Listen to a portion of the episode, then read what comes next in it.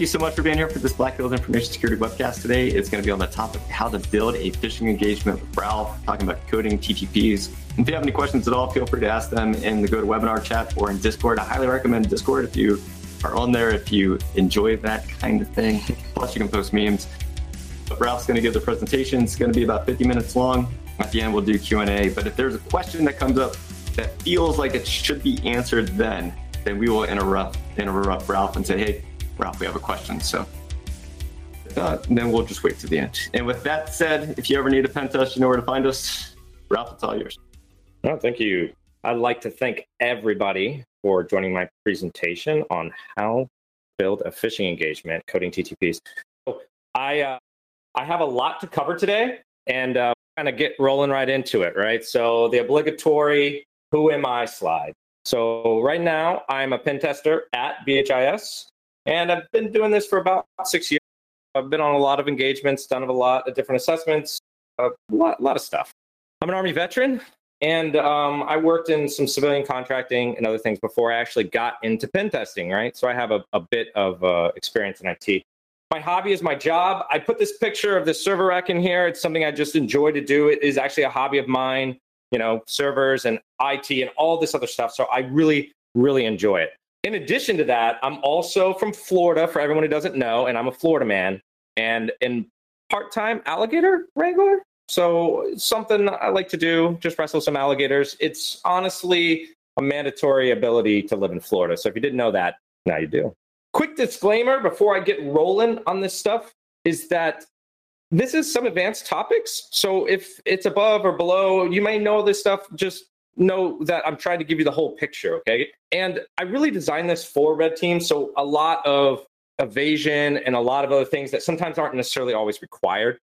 But if you're on the blue side, look at these as tips of what to possibly be looking for and other techniques that could be bypassing your security controls you have in place. I'm going to talk a lot about automation, and automation is great, but it's not great for everything. So just know that when I'm going, there is issues sometimes with automating stuff, and I totally understand that. And other times it can really help speed up things. I might gloss over some stuff. Feel free to ask questions about that later. Uh, it's it's just in that spirit of time because I only have an hour with you guys. And this is my way, not the way. I know a lot of other testers have tons of other ways to do this or the ways that they accomplish their phishing engagements and that work for them. So take this. Maybe there's some tips in here that you can pull and use in yours, and maybe you just want to um, use the script that or the build uh, process that I have. So there's a lot of good stuff here. So quick overview. We're going to talk about fishing in general. We're also going to talk about how to design a fish, how to go through functionally the process of creating a fish for an engagement. Then we're going to talk about how we could take that design and we could code that fish so that we don't manually have to do a lot of the work that's kind of involved here. And then we're going to get into the execution. I'm going to show you guys quickly setup that I already have that's running and quickly how to use the tool that I've already made. And then I'll have some closing remarks. Here is the why slide. Fishing is hard. Okay. We are all to blame for that. Phishing is also one of the most successful techniques for engagements. And it's a lot of times social engineering is kind of how you get in. But the more phishing that we do, the more companies take I, the more security controls we get. So there's a lot of that going on. One of the some of the issues, excuse me, with phishing is one infrastructure. We have to set up some stuff to get a phishing go going. We, I just can't use my email address to start a fish, obviously. We also have scanners. There are scanners scanning everything today. Okay. Just a couple that I can think of right off the top of my head. We have got Google Chrome scanning all the sites you're visiting and then actually reporting that back to Google when it finds suspicious sites. We also have Census. We've got Shodan. We've got tons of scanners scanning the entire internet looking for anything and trying to create signatures on malicious attacks. Next, we've got domains. So we need to have a domain that hopefully convinces a user to visit our link, for example. And those domains are also getting looked at. How old are they? When when was it made? You know, how similar is it to the company? Uh, there's a lot of that going on. So we're having to deal with that as well. How fast does our domain immediately get blocked? We have two factor. Okay, so this is something that we recommend to all of our customers. We say, hey, you need to set up two factor so that it's not one password access to your infrastructure. And so we need to figure out a way to get bypass that. And I'll look at some of the techniques that are currently being used. We also have email filtering. So, I mean, some simple stuff that you could do as far as email filtering is just, you know, looking for anything that has company name similar. You could also add external tags. We have a lot of that. And email filtering isn't just for phishing, we also have it for spam. So when we send an email, we got to get past spam blockers and we have to get into that inbox to get that action that we're looking for. And last but certainly not least, we have user awareness. And this is the one thing we always recommend on an engagement. We say, hey, you know, we wouldn't have got in if that user would have understood what a fish was. And today, more people understand what a fish is. You know, people who don't care about IT, more cautious about clicking links. And so that's another thing we have to deal with when we're creating our fish and executing these engagements. I'm going to talk about infrastructure. Okay. So there are a couple things we need in here, and there's a lot of nuances, but the big stuff is we need DNS. All right. We're going to have to make a domain name to run our phishing engagement. It's just kind of part of all the stuff we're going to need.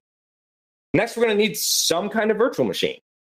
And we're going to use this to send emails. We'll use this to host our website, hopefully capture some credentials. And last, we're going to need an email service to send our emails.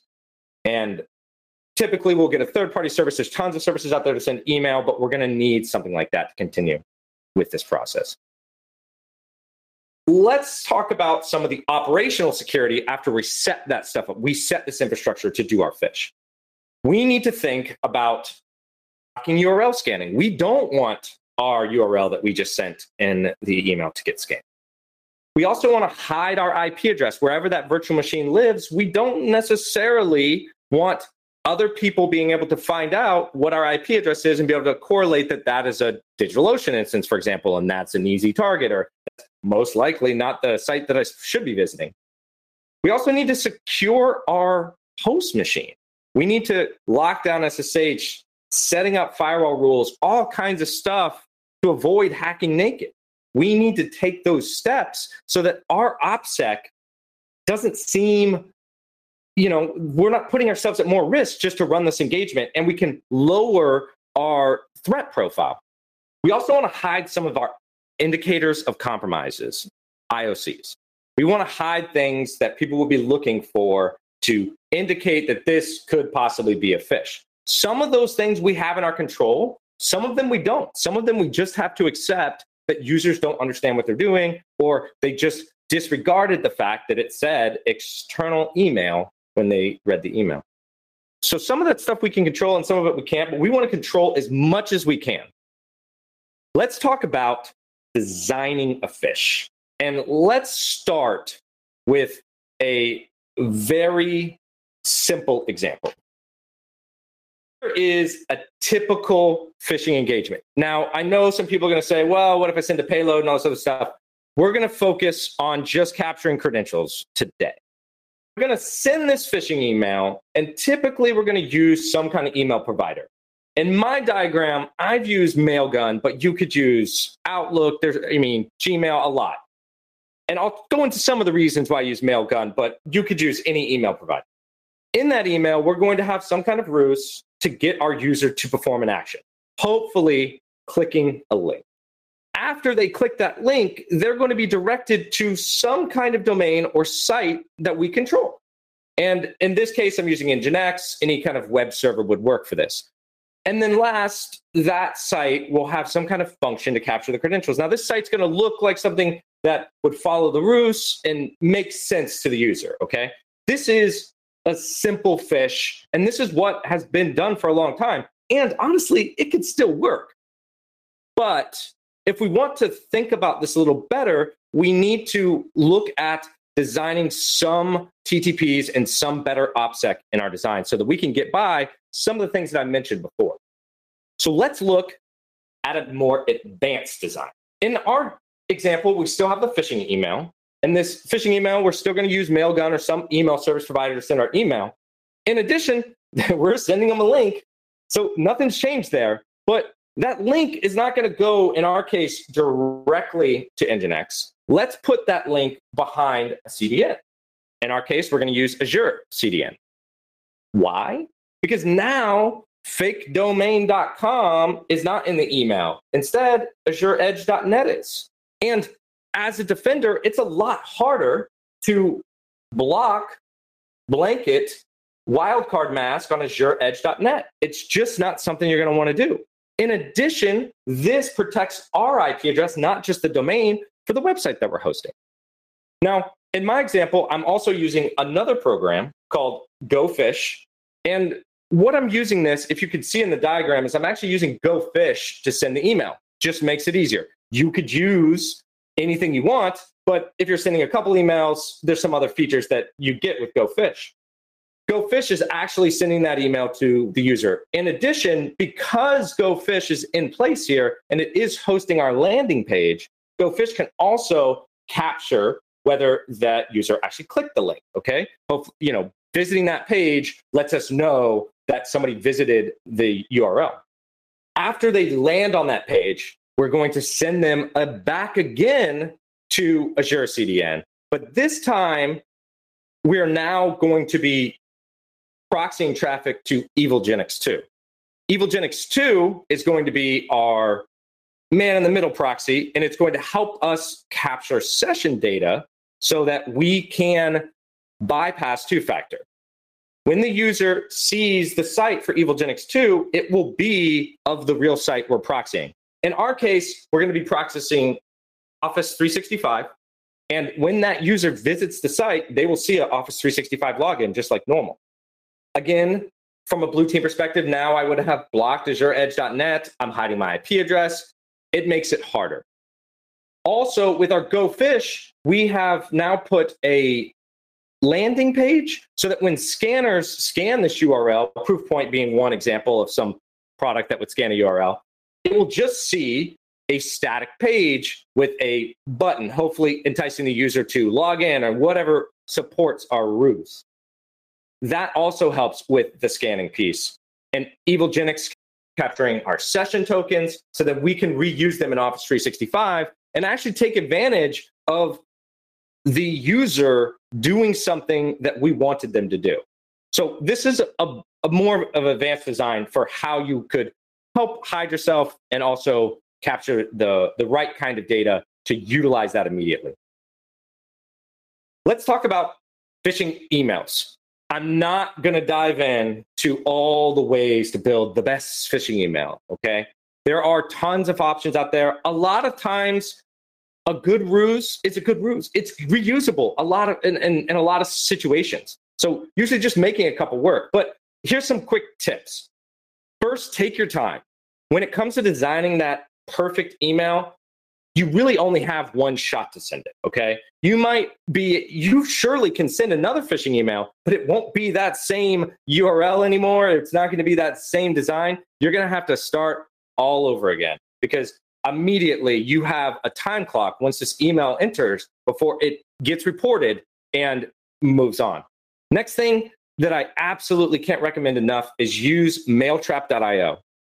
What this allows you to do is actually send your phishing email to kind of a black hole where you can investigate how the email looks, what kind of headers are in it, how spammy it looks, all of this to help increase the success of your email landing in a in the mailbox of choice, right? And this is great. I absolutely recommend it. Even if you take nothing away from this or don't use the scripts that I've created, definitely check this out for doing your phishing engagements. It can help you in any way that you do a phishing engagement. Next, test your website. Look at how that looks to the user. Run through the scenario and make sure you're capturing all the data that you want and it looks perfect before you send the email. I would say test it twice because, again, you don't get another shot. And once it's out there, it's kind of out there. Last, close the loop. When you're describing a scenario or something you want the user to do, let's get to the end. Get walk them through the process and make them feel like they got that checkbox for the day. You ask them to log in to check this document out, to redirect them to a document. get them to do something that makes them feel like they accomplished whatever it was in that email. If you just capture session data and then forward them to a blank page, it feels fishy. I feel like I have been duped. I don't know where to go. And if you have to have your users send you an email stating that they tried it and it didn't work, sure, you capture credentials, but not for long. So just remember that. Let's talk about Evilgenix 2. For anyone who hasn't messed with this, I know a lot of people have, and it's been out for a little while. But it's an HTTP proxy. This is what we're going to use to capture credentials. We're also going to be capturing session data, which is really what we want here. Those session cookies are how we're going to get access to, for example, Office 365 after someone's logged in without being prompted for the two factor again. Now, just a quick note some things that you might want to do is if your these employees live in a certain area, you might want to use a VPN from that certain area to log in. You want to make it look like a real user is logging in. In addition, wherever you do set up Evilgenix, you might want to make sure that that IP address looks like it's coming from the area that the user would be living in. This is just a kind of a pro tip because it's easy to correlate the fact that someone who normally works in New York just logged in from LA and then back in New York if they're actually watching the log. So just a pro tip. It helps defeat two factor. Again, like I said, capturing that session cookie. And this really helps us with, avo- with avoiding cloning websites. In the very beginning, when I was doing phishing, I would make a copy of a site, make a login page, and just capture credentials. And it actually takes a lot of work to do this. This avoids the whole process and allows you to just make a proxy to the actual real site. So it doesn't feel fishy when you're there because it is the real site. In addition, if they have 25 factor authentication, after they get done, you'll get the session cookies, which is all that really matters in this scenario. Here is something that I wanted to share about Evilgenix IOCs. So Evilgenix actually has an IOC that as a blue teamer, you could be looking for to see if a site is actually running Evilgenix. So deep inside of his Go code inside of the proxy, and I actually have the link in there. It's in the HTTP proxy Go code. There is a header that gets added. You can see I actually ran this in the Go run online and put that byte, byte array and printed out the string. It actually adds a header when Evilgenix visits a site called X Evilgenix. Now, I've actually removed this from my code so that it doesn't appear anymore, but just something to note. Sometimes your tools have their own IOCs. Let's talk about GoFish. So GoFish is what we're going to be using in our scenario to pretty much send our emails and crack, clack, ah, excuse me, track clicks. This helps with us finding out whether they visited the site. It also gives us that landing page. It's not really going to help make it more stealthy, but it will help with just your setup and the overall process. And it's definitely a useful tool when you're sending fish, especially if you're sending it to a lot of people. It can really save you some time. And that's what a lot of this is about. Having OPSEC while also trying to save some time that you don't really have on an engagement because you only get so much time. GoFish also has some IOCs. So the two that I want to talk about with GoFish, the first one is the X mailer. So when you send an email via GoFish, it will add a header in the email called Xmailer. Now, the Xmailer header is not a sign of malicious. There are email clients that add this header, but this X mailer header says "Go Fish." kind of easy to, to indicate on, right? Well, in GoFish, you can actually add headers or remove headers. This is great to make your email seem more like a legitimate email and you can remove the Xmailer header value so it doesn't say go fish anymore. Another IOC of go fish is the RID value. So the RID value in our example is going to be in the URL that you put in the email. When you get the link for these emails or the emails that get sent out, they will include a RID that will be a unique value for each user so you can distinguish which user clicked which link.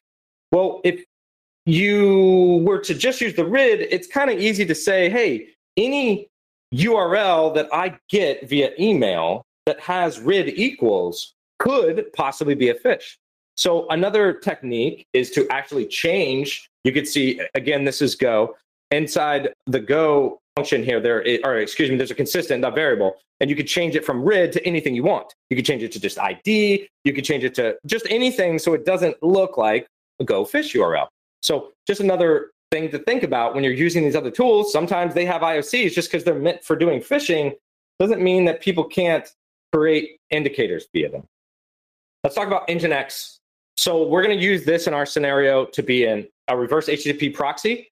And this is just going to help us with blocking other outside traffic. So some things that I like to do is block all IPs except for IPs from Azure.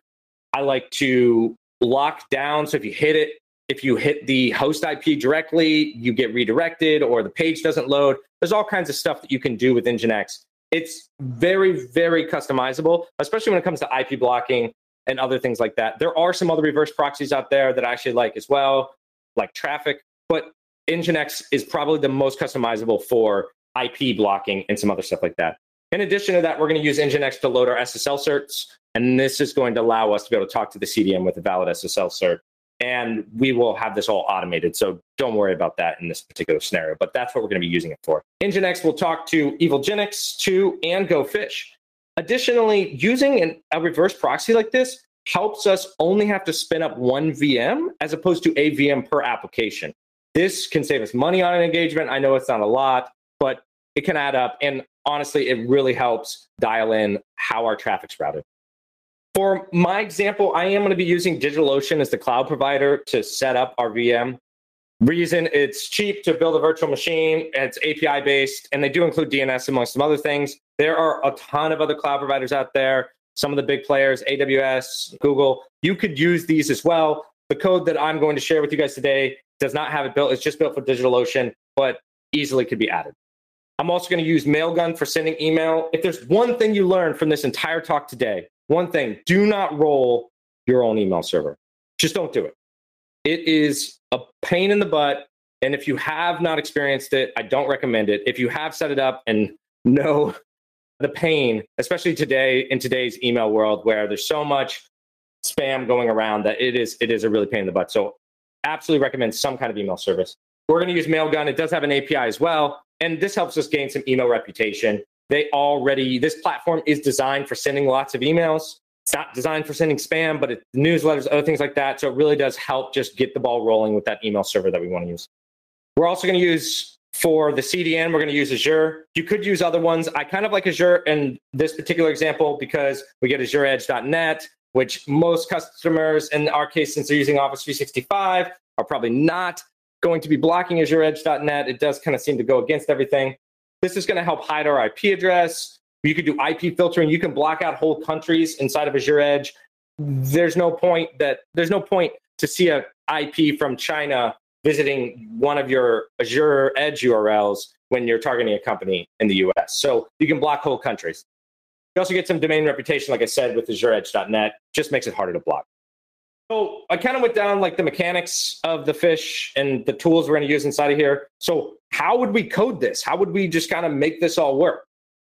The first tool that I'm going to use in this example is going to be Ansible. What is Ansible? If you haven't played with it, this is an open source configuration management tool. It's used to do one big thing, which is infrastructure as code. This is to help you spin up a bunch of things, set up domains, set up VMs, uh, the plethora of items, right? But it's Python based. It uses YAML files, which are pretty easy to edit. And the really one of the big things that we're going to use this for, particularly, is OS configuration. One of Ansible's greatest features is that it is agentless. It uses SSH to log into a host and run a bunch of commands, similar to running a bash script on the host, but without having to put the bash script on the host and then run it. It doesn't have a state file, so it doesn't actually know what the state after it ran, but it, does checks in a procedural style. So we'll check the first line, goes to the next line, checks to make sure that's okay, goes to the next one, so on and so forth. This is great, like I said, for OS configuration. You can also run it over and over again, and it will make those checks. And if nothing needs to change, it will just move to the next check. Here is a simple diagram of how Ansible works. We'll have a playbook. A playbook is just a bunch of things that we want to do on a host, like things that we want to configure. For example, you could say, I want to install this package via apt. Now, you could just type that in via SSH apt-get install Nginx, for example, but you can use the Ansible playbook to do the same thing and make it repeatable. So if there's any changes that need to be made, and there's a lot of other features. Additionally, there's an inventory file. This inventory file is the host that we want to talk to. So Ansible takes the things you want to do and the host you want to talk to, and running on your host itself, it will SSH to those servers and execute what you've told it to do one by one, every check. Now you can do conditionals and other stuff like that to kind of skip checks that don't need to be made. But in general, you can actually run all those checks over and over again, and it shouldn't affect anything. It's looking for a certain state, and it will check every time to make sure that a file or a package is installed or changed appropriate. Next, we have Terraform. Terraform, think of it as like a counterpart to Ansible. They really have a lot of the same things that they do. Ansible can actually configure AWS. In my example, I'm not going to use it for that. I'm going to use Terraform. Now, this is another open source configuration tool. And again, its goal is infrastructure as code.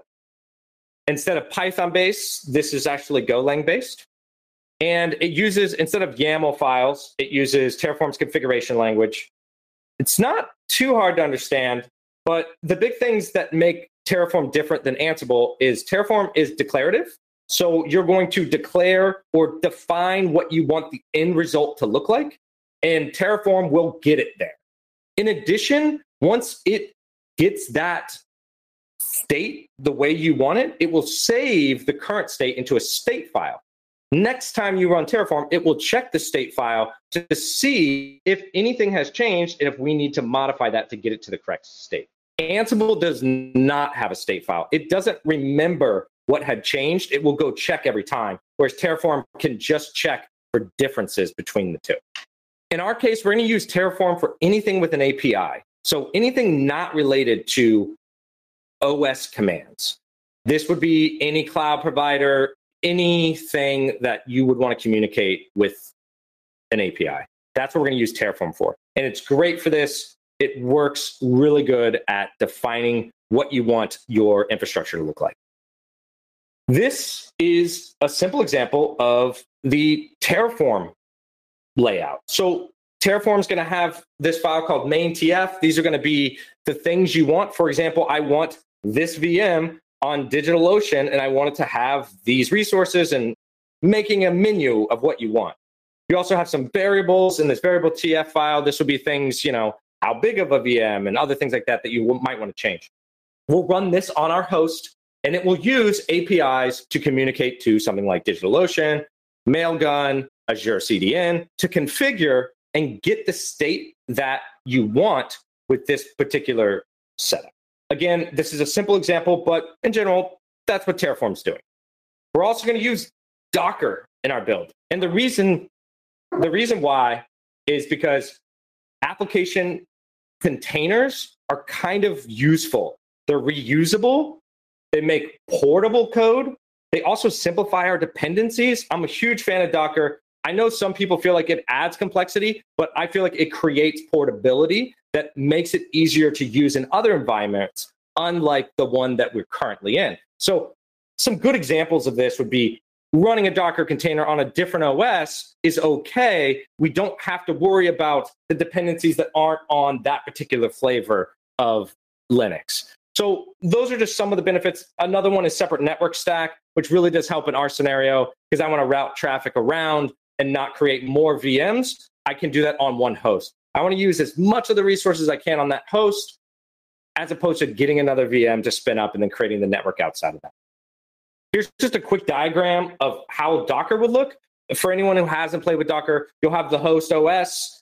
On that host, for example, in our case, Ubuntu, I'll be running the Docker service and I will have a couple containers. In our example, we're going to have an Nginx proxy container. I will have EvilGenix running in Docker, and I will also have Go Fish running in Docker. So these are going to be the Docker containers we're going to use, for example. Again, makes it portable. So now you can take just the Evil-Genix 2 Docker container and just use that if you want. And you can pluck and chuck. You could add different things in here. So again, all about making different choices later that you don't have to rewrite. Okay. So that is really the benefit of this and the benefit of Docker in our particular scenario.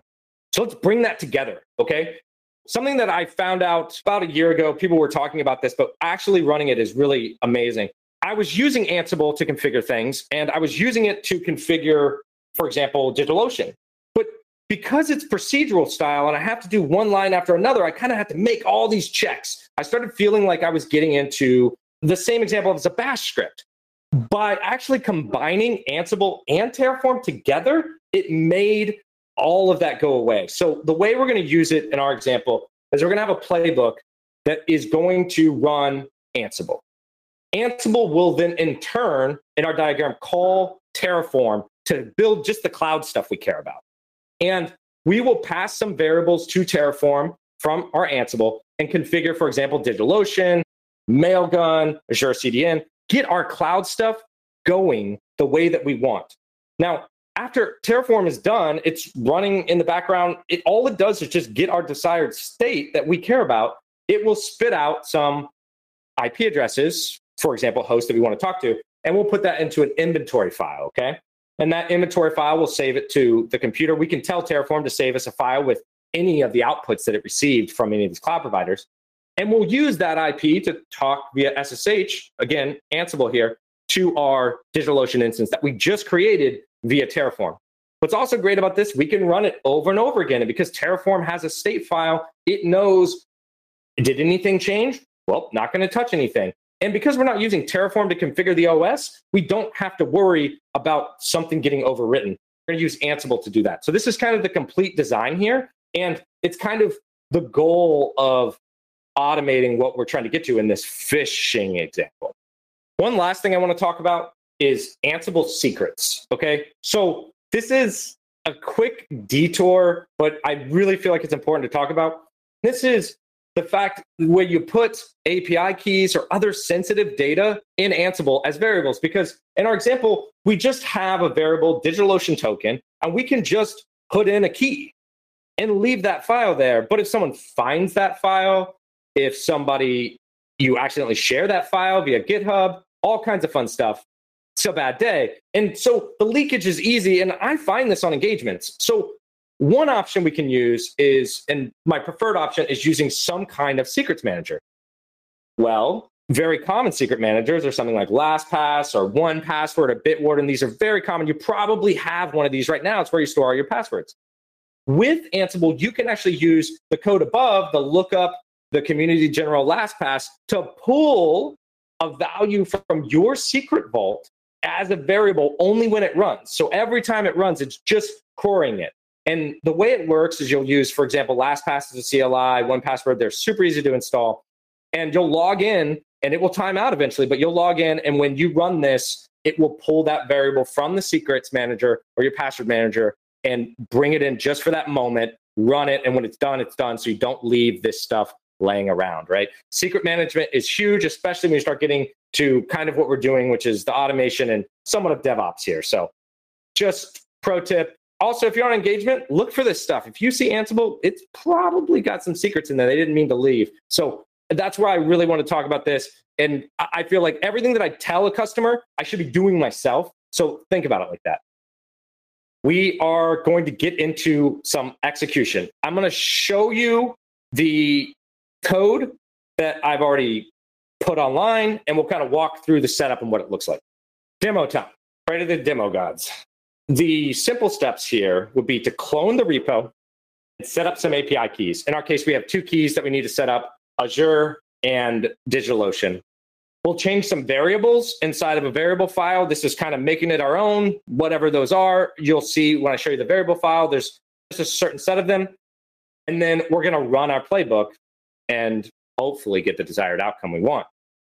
You can see the link there. I posted it. It's Build a Fish. Couldn't think of a clever name for this, but all the code is there. Now, I don't have enough time to walk through the whole thing and everything that's going on. Okay. I wish I did, but the code is out there so everyone else can see this. And the README is not too bad. I probably could use a little bit more work, but it is functional. The big things to note though is that we have this playbook that we've cloned. And the really the only things we need to do to make this work and build the design that I actually just talked about was modify a couple variables. So the first one is this all.yaml file, okay? Inside of here, we've got some settings like an op number. You can set this to whatever you want. It doesn't have to be a number. This is just some way to identify this, this engagement. We also have a TTL, time to live, so that you can see if later on, if you tag VMs like this, you could see, ah, oh, this has been up for a while. I probably need to delete it. Or you could maybe write something that automatically looks for those tags and gets rid of them. Also, a username, and then, you know, we set some other settings like our DNS. We're going to use DigitalOcean in this case. Our set our domain name. We're getting up to this token. You see how I don't have a hard coded token? I just am referencing a value inside of LastPass. This is what you want to do for anything that's a secret. We also set a region, size, set up a username that we want to use. So this is what we're going to be able to SSH into. This you can add more users than once. You can actually, if you wanted to have two users on this system, you can actually just go ahead and paste that in and have two users now, right? So then change the names and then change authorized keys so they can all set up. Last big one here is just setting up this Ansible private key. So this is a location on my disk where a private and public key is. I'm going to be using this to set up the initial host. You'll need to have one, a new one, use one you already have. Doesn't really matter. The other variable file is over here. We'll set a host name, again, provider for the VM. And then this is where we can set our domain name. So for GoFish, I'm going to use gpadmin dot whatever my domain name is. In this case, over here in my all variable, I said my domain name was uh, uh, what is it? Uh, it's over here, hackersite.com. So it would actually be go gpadmin.hackersite.com. You just need to set up all these variables. We're going to, in, in my current example, this is set up for Office 365. So this is going to set up Office 365. It's going to, or excuse me, set up EvilGenix for Office 365 and use that fishlet.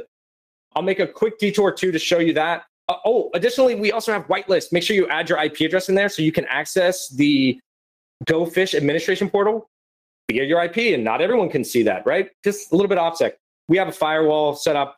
I set up a lot of stuff inside the OS that you don't have to think about setting up. A lot of it's just sane security values, I do set up the right, I do set up Bash shell. I set up a lot of stuff. If you do want to modify, I have this in the README. So the two big things that we're trying to accomplish here is Evil EvilGenix and GoFish. For Evil EvilGenix particularly, if you want to go in, I'm showing you this templates folder. There's two templates in here. There is a config template, and then there is this Office 365. The Office 365 is actually just the fishlet, okay? Now, the config is where we can set up our lures. And you don't need the CLI, okay? I actually am not against CLIs. I just don't want to have to log in every time and configure a bunch of things. I want a config file. So actually, EvilGenix has a config file. You just have to know what the settings are, and he doesn't have it documented. But anyways, in my case, I've kind of already set one up and give you an example of what it would look like. I also have the redirector set up. This is a variable for the redirect domain, and we're also setting up the CDN domain. I've already ran this because it takes about five to 10 minutes maybe to run all of this stuff and, and get it set up. And I'm going to go ahead and show you what that looks like. Now that I'm done searching for John Strand, the model, let's talk about Go Fish. You can see that in my particular demo example, I use this domain that I don't use for engagements called pondcompany.com. And gpadmin is the GoFish interface. Now, once GoFish gets set up, you need to check the Docker logs. Again, this is in the README, and it will tell you the password so you can log in and get going, right? we have some campaigns. This is where you're going to set up your email templates. This is where, you know, I just have some example template in here, but you would set up the perfect one. You could use HTML. A lot of how to use GoFish is in their documentation. I'm not going to go through all of it. Just know that it's there. You also set the landing page. I'd recommend in this landing page that you set some kind of redirect, okay? Because you want to redirect to Evil EvilGenix. This is all set up. I also wanted to show Mailtrap. I've actually sent some of these phishing domain or some emails to this to see what they look like. One of these, I saw this X mailer in here. I could see that the text or the HTML source. I would say writing an HTML email makes sense. It just depends on your ruse and what you're trying to do. And this helps again to just test out your setup before you really start sending emails. So definitely set up a profile. To do that, you would go into sending profiles right here, and you would set up Mailtrap. And this is where you can also set up this kind of stuff, set in your password and stuff. And then for my Mailgun example, you would you might want to right here under this custom header set that X mailer to something else, right? And then Evilgenix is actually already running in the background. And if we visit our site, when you go to the don't hack me forward slash URL, we get mycompany.login.azureedge.net, which is something that we set in the configuration file. This is the fishlet for Office 365 running behind Azure CDN, allowing us to capture credentials. And how would you see that? So, how are we going to get these credentials? They're going to be right in the terminal. And I am going to show you that last piece before we get done here. Inside the terminal, you'll see that if I follow the logs for Evilgenix, we have the logs for this connection. I haven't actually logged in, but if I refresh the page, you can see we're capturing all that data. When I do finally capture sessions, it will show up in here. It will also get saved to the file. There's some other really great stuff that I've also included in here. As you can see, the shell's already set up, the host name, a lot of that fun stuff. But one other thing that I did, and this is super useful for engagements, is there's a log folder and it will capture all of the terminal output that you ever type into here, saving all of the formatting so you can go back later and see what you did if you did something else inside of this VM that you utilized. Super good for reporting. It's it's definitely something that you don't think about it till you need it and automating that process is just it really helps that is pretty much all i had to show i know that that was super fast let me go back i didn't actually show it running but please um, you know check out the code that's been posted and, and, and give it a shot right to kind of close this out what about other cloud providers okay one thing is you can use terraform for all the different cloud providers all the other ones out there aws Azure, whatever makes you happy. You just have to write those Terraform pieces. And I do plan to actually write for some more providers. They're actually not that hard, but yes, you can use it for other providers without changing that Ansible code that configures the OS. You can use this for more than just phishing. This is just one example of taking code and writing it to do a form fit. Now, you could change this. You don't want to use Evilgenix or you don't care about GoPhish. You can just remove those pieces and just use what you want. I do have a blog to follow this that talks about all the stuff that I talked about today, maybe in a little bit more detail, showing all those diagrams, including obviously this webcast. And I plan to actually have a webcast for getting started with Ansible and Terraform geared toward just helping you accomplish these engagements. Okay. So, just how to actually go through and modify this stuff. And when I do this webcast, I'll be talking about how it relates to our industry, not just in general. So, how I could use this to just make my life easier and save myself a ton of time, right? And once you write it, you can reuse it and other people can grab it and you can just plug in pieces and pieces. That was all I had today. And I really want to thank everybody who showed up and checked out this presentation. Well, there's going to be a whole lot more questions. So. oh yeah, dude. There's like just they're streaming in the whole time. like I don't I didn't I even get to listen to you. I was like just answering questions all the time. so one of the things that you can do is ask whatever questions you have based on this because Ralph is going to write blogs based on the questions that you write and he's going to think about future webcasts based on the questions that you ask. So any questions that you ask that we don't get to today may be a future webcast or a future blog post and then we'll make those available. I was red flagging some of these. Okay. I'm going to start with this one. It's a little long, so please stay with me. okay, so we do security awareness trainings with using phishing simulations. We don't care if mails go to the spam because we send them only to customers we have agreement with and they usually whitelist us, but we observe more often that, that browsers like Firefox and Chrome mark our phishing websites. Here's the part as malicious phishing. How to prevent such things. Last time we did a campaign on Friday and it went great, but on Monday, another one was a fail. The domain had been blocked by browsers probably during the weekend. In the last few months, we lost a few of our domains. Did you get all that? Yeah, I did. So this is a battle that I've currently been experiencing as well. And this really has to do with domain aging, domain categorization, and also how they're finding out that it's a phishing. Your browser is tattletaling on you. Google is actually using you as a sensor to pull in when it detects phishing sites. Okay. So you visiting the site during your testing can actually flag that. So there are some things you can do. You can disable that inside of Chrome. You can use other browsers that aren't submitting this information. There's a lot of that. Again, domain aging as well. Another technique is to get a domain and plan to use it in a later time, as opposed to buying one and immediately using it. The last technique I'll think I can think about is also using the CDN approach, which is what I'm doing, and this is for that more rapid fire setup where you don't have a lot of time to age a domain, but you want to use that CDN and get some of that reputation immediately. Does it look like the company? Not necessarily, but you know, users who feel like they need to do something are going to click the link. It's not necessarily the fact that it says company name dash secure that really sold them on this URL, right? So just just think about that or something to note, right? Yeah. So, Bo, let's do it this way. I'll take a question while you research the next question, and then we'll leapfrog each other. But since I didn't tell that to you, I should probably ask the next question. Okay. Uh, how do you manage your GoFish templates, importing, exporting the DB, or is there actually a better way?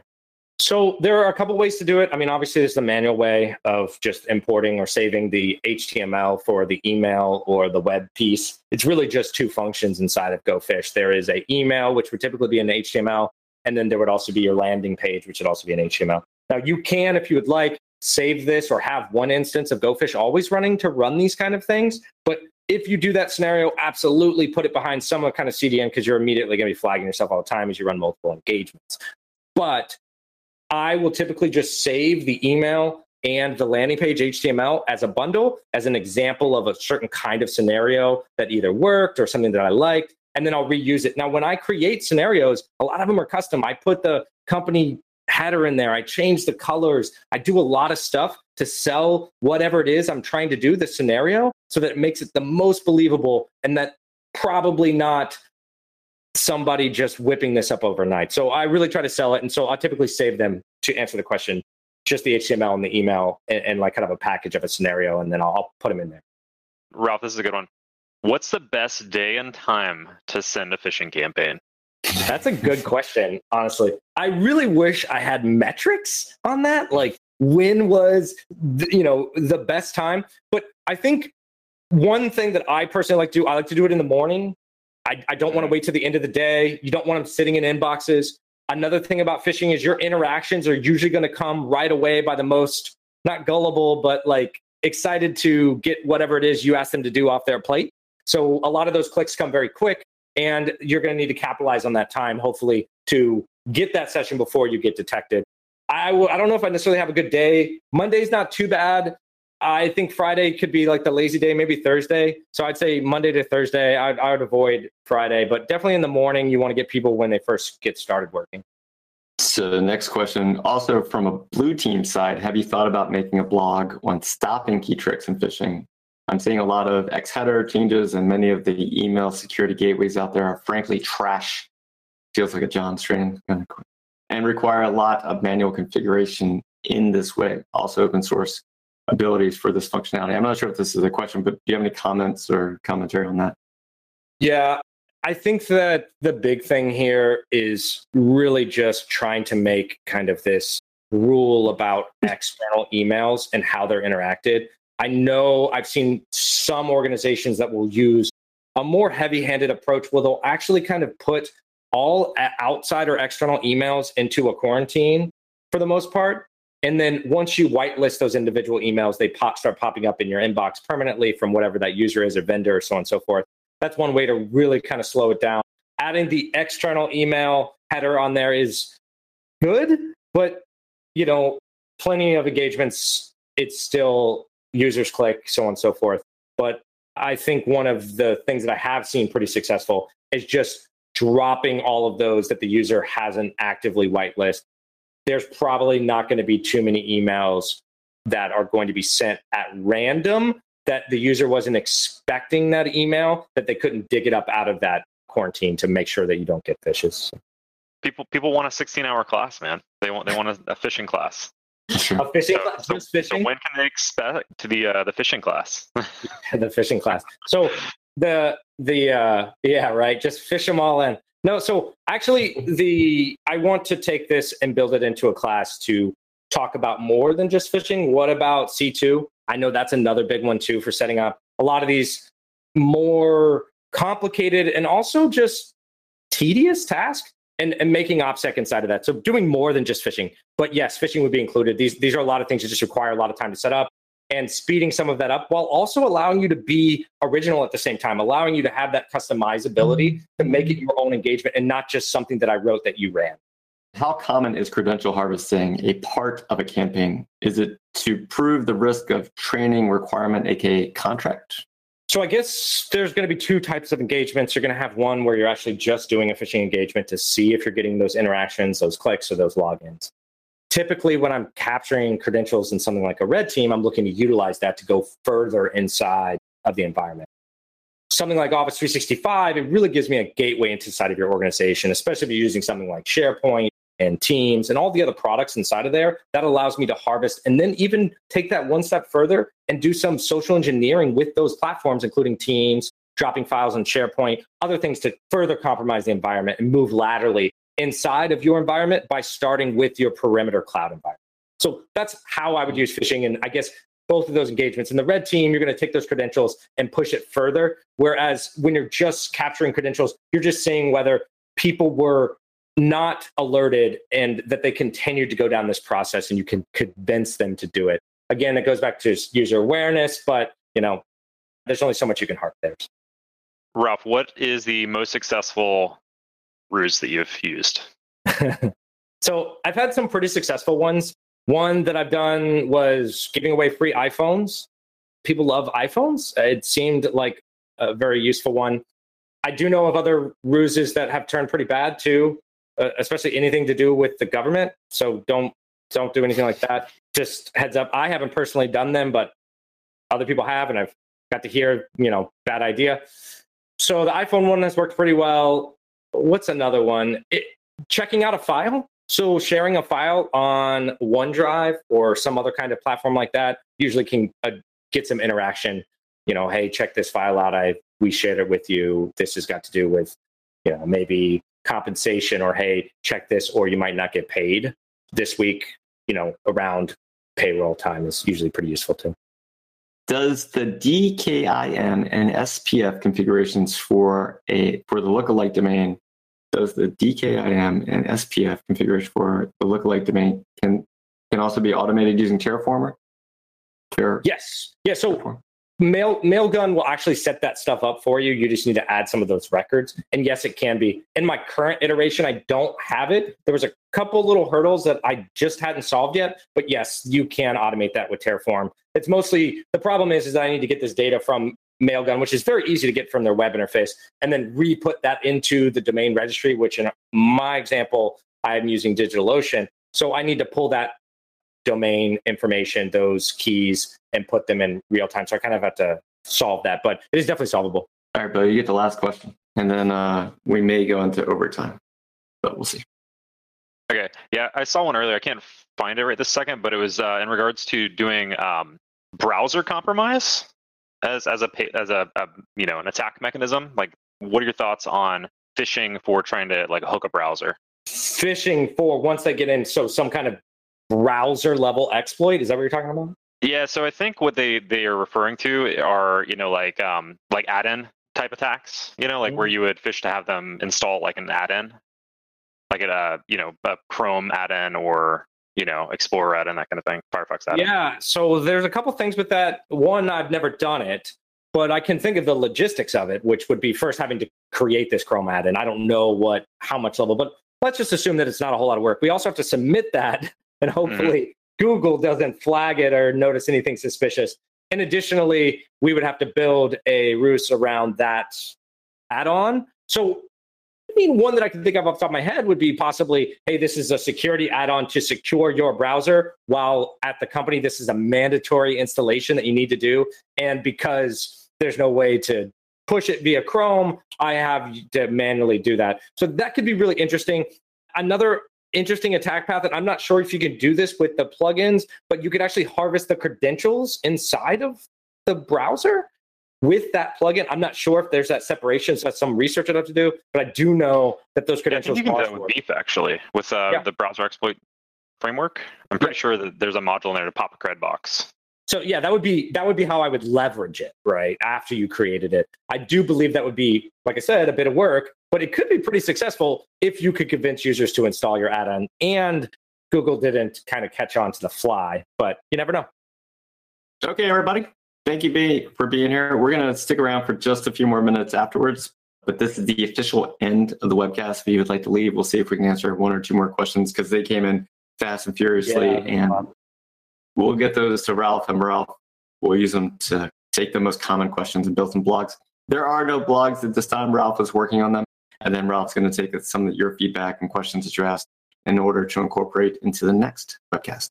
So thank you from all of us here at Black Hills Information Security. We appreciate you being here. We know that you give up your time to come see us, and hopefully we teach you something and you learn. And with that, if you ever need a pen test, you know where to find us. Bye. Hey, Ralph, great job. This uh, post-show banter. Post-show banter. All right, shake it off. Shake it off. Shake it off. Shake it Take it off. off. Um, Ralph, you put we- the wrong Twitter handle in there, man. yeah, he did. what? yeah, So, Oh, missed opportunity, man. everyone that's here, we know we're still live. We know you can hear us. We know you can see us. But we end it officially so that way, in case people need to leave. And then we also have a nice Ugh. clean ending for the recording. So we're going to stick around for a few minutes. Hey, Ralph, I was doing your I'm counting. You did great. Yeah. You did so good today. Yeah. Right. I tried. I, I, You there was were- a couple that I actually thought I like. I heard me say them and then start continuing on. Yeah.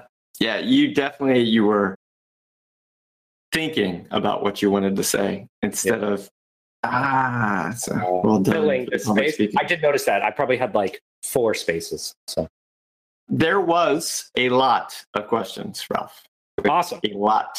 There's a lot of questions. So we'll jump all these. We'll get them over to you. That's actually that's either one of two things. Either I'm really horrible at talking about this and everyone could got super confused, or they're actually all really interested and want to learn some more stuff. So I don't know where to go with that. I think it's a little of both. I think Okay, it's fair. a little bit of both. Question for you. Are, like- I mean, it's a lot to pack into an hour, you know. It was a lot, and I, I kind of, you know, I got it. It's good though. It was really good. what recommendations can you give us for the report of the results that be delivered to a client? Any examples? Thanks. a little confused about the question and what contents as far as like uh, what to recommend to the client i- if in this particular example or just fishing in general Well, I think this question is just dealing with the report of the fish. So that's a good. I think what you were just saying is a good way to segue because we do a full pen test, and a fish is a part of the pen test. It's not Yes. just Yeah. a fish report. It's during the pen test. So can you talk about that part? yeah Pen so report. You, you would you would just say you know during the pen test you, you would talk about the scenario where you were able to either capture credentials or convince a user to do some perform that action okay? I mean the root cause is most likely user susceptible to clicking a link or user susceptible to doing some kind of action that you were able to convince them to do. In addition you could also make some recommendations about security controls that maybe they just didn't have in place that helped or did not prevent you from conducting that fish, but it would only just be one piece of the report as you move through. And then you would take that to go further on to find more findings or other kinds of attack avenues inside of the environment. I guess my follow up question to that is: Do you start with fish? Like is I that hate fishes. I hate them. That's the last thing I want to do. And I know that seems weird to say because I just wrote, a, I just did a whole presentation about fishing, but it's hard. It's hard. It is so hard. It- really the- that's why I did it. I, I talked about something that is hard and all these things that I did in here is because it's a pain in the butt. That's why I just started automating it because I'm spending three days trying to get ready for that one moment in time. Now, fishing can be very successful and it's not something to take off the table. And honestly, if you want to be ready, you should ha- have that fish before day one. Like, know where you want to go with that because most likely it's going to be part of the repertoire of what you need to do. So, it just, you know, it, it is hard and fishing it, but it is very it is very useful and there's been tons of engagements whereas the last thing i did because i checked all the other possible avenues and it was the first thing that worked for hmm it's Tim- it's it's hard gauging, you know, like Yeah. like how how you know the the posture of an organization is going to be, you know. Like a lot of times, like you, you will just assume that it's you know like they they have the best you know security training, they have all these products in place, and you go to fish and it's like a shell and they have like no AV, you know, like you know what I mean? Like so it's it's hard sometimes to to really gauge it.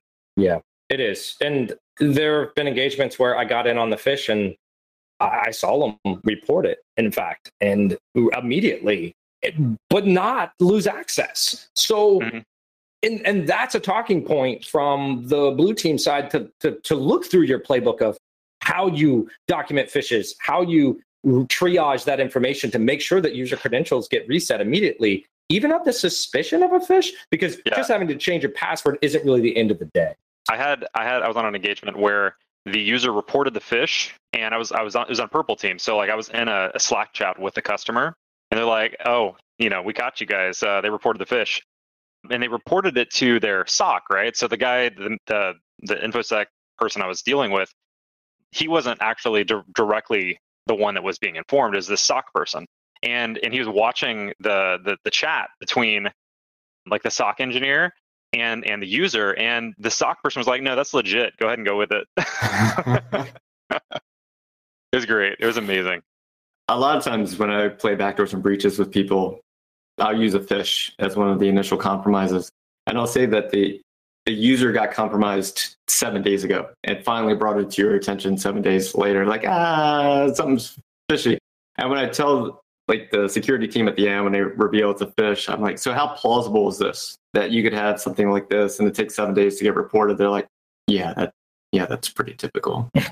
I think user awareness is up. It's now catching up to like how fast you can respond. I know personally, once I get credentials, I want to move as fast as I possibly can to get as most the most amount of information I can with those credentials because I am on a clock and I have no idea how fast the response is. And the more information I get, the better I'm more prepared to either do the next phish or to continue to escalate. So So a comment from Asher.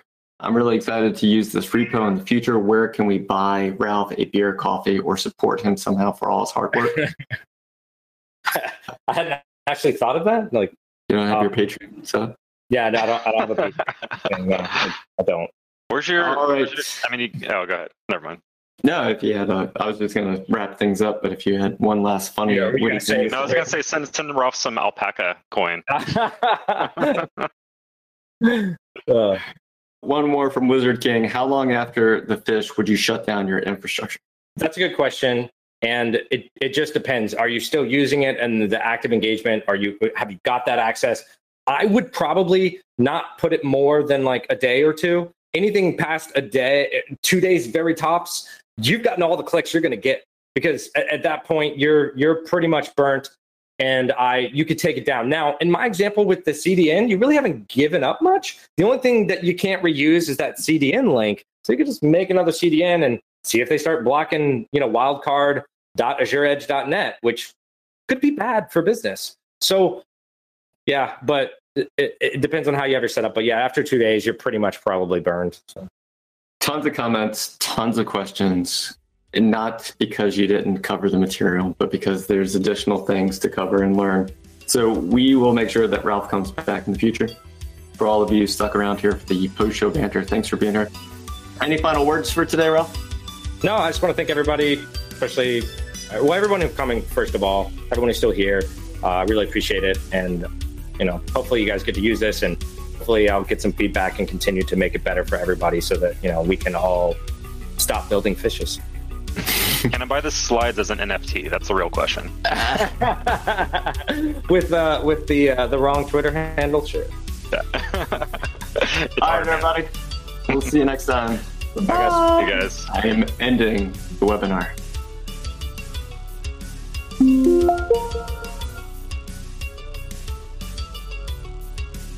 We're still.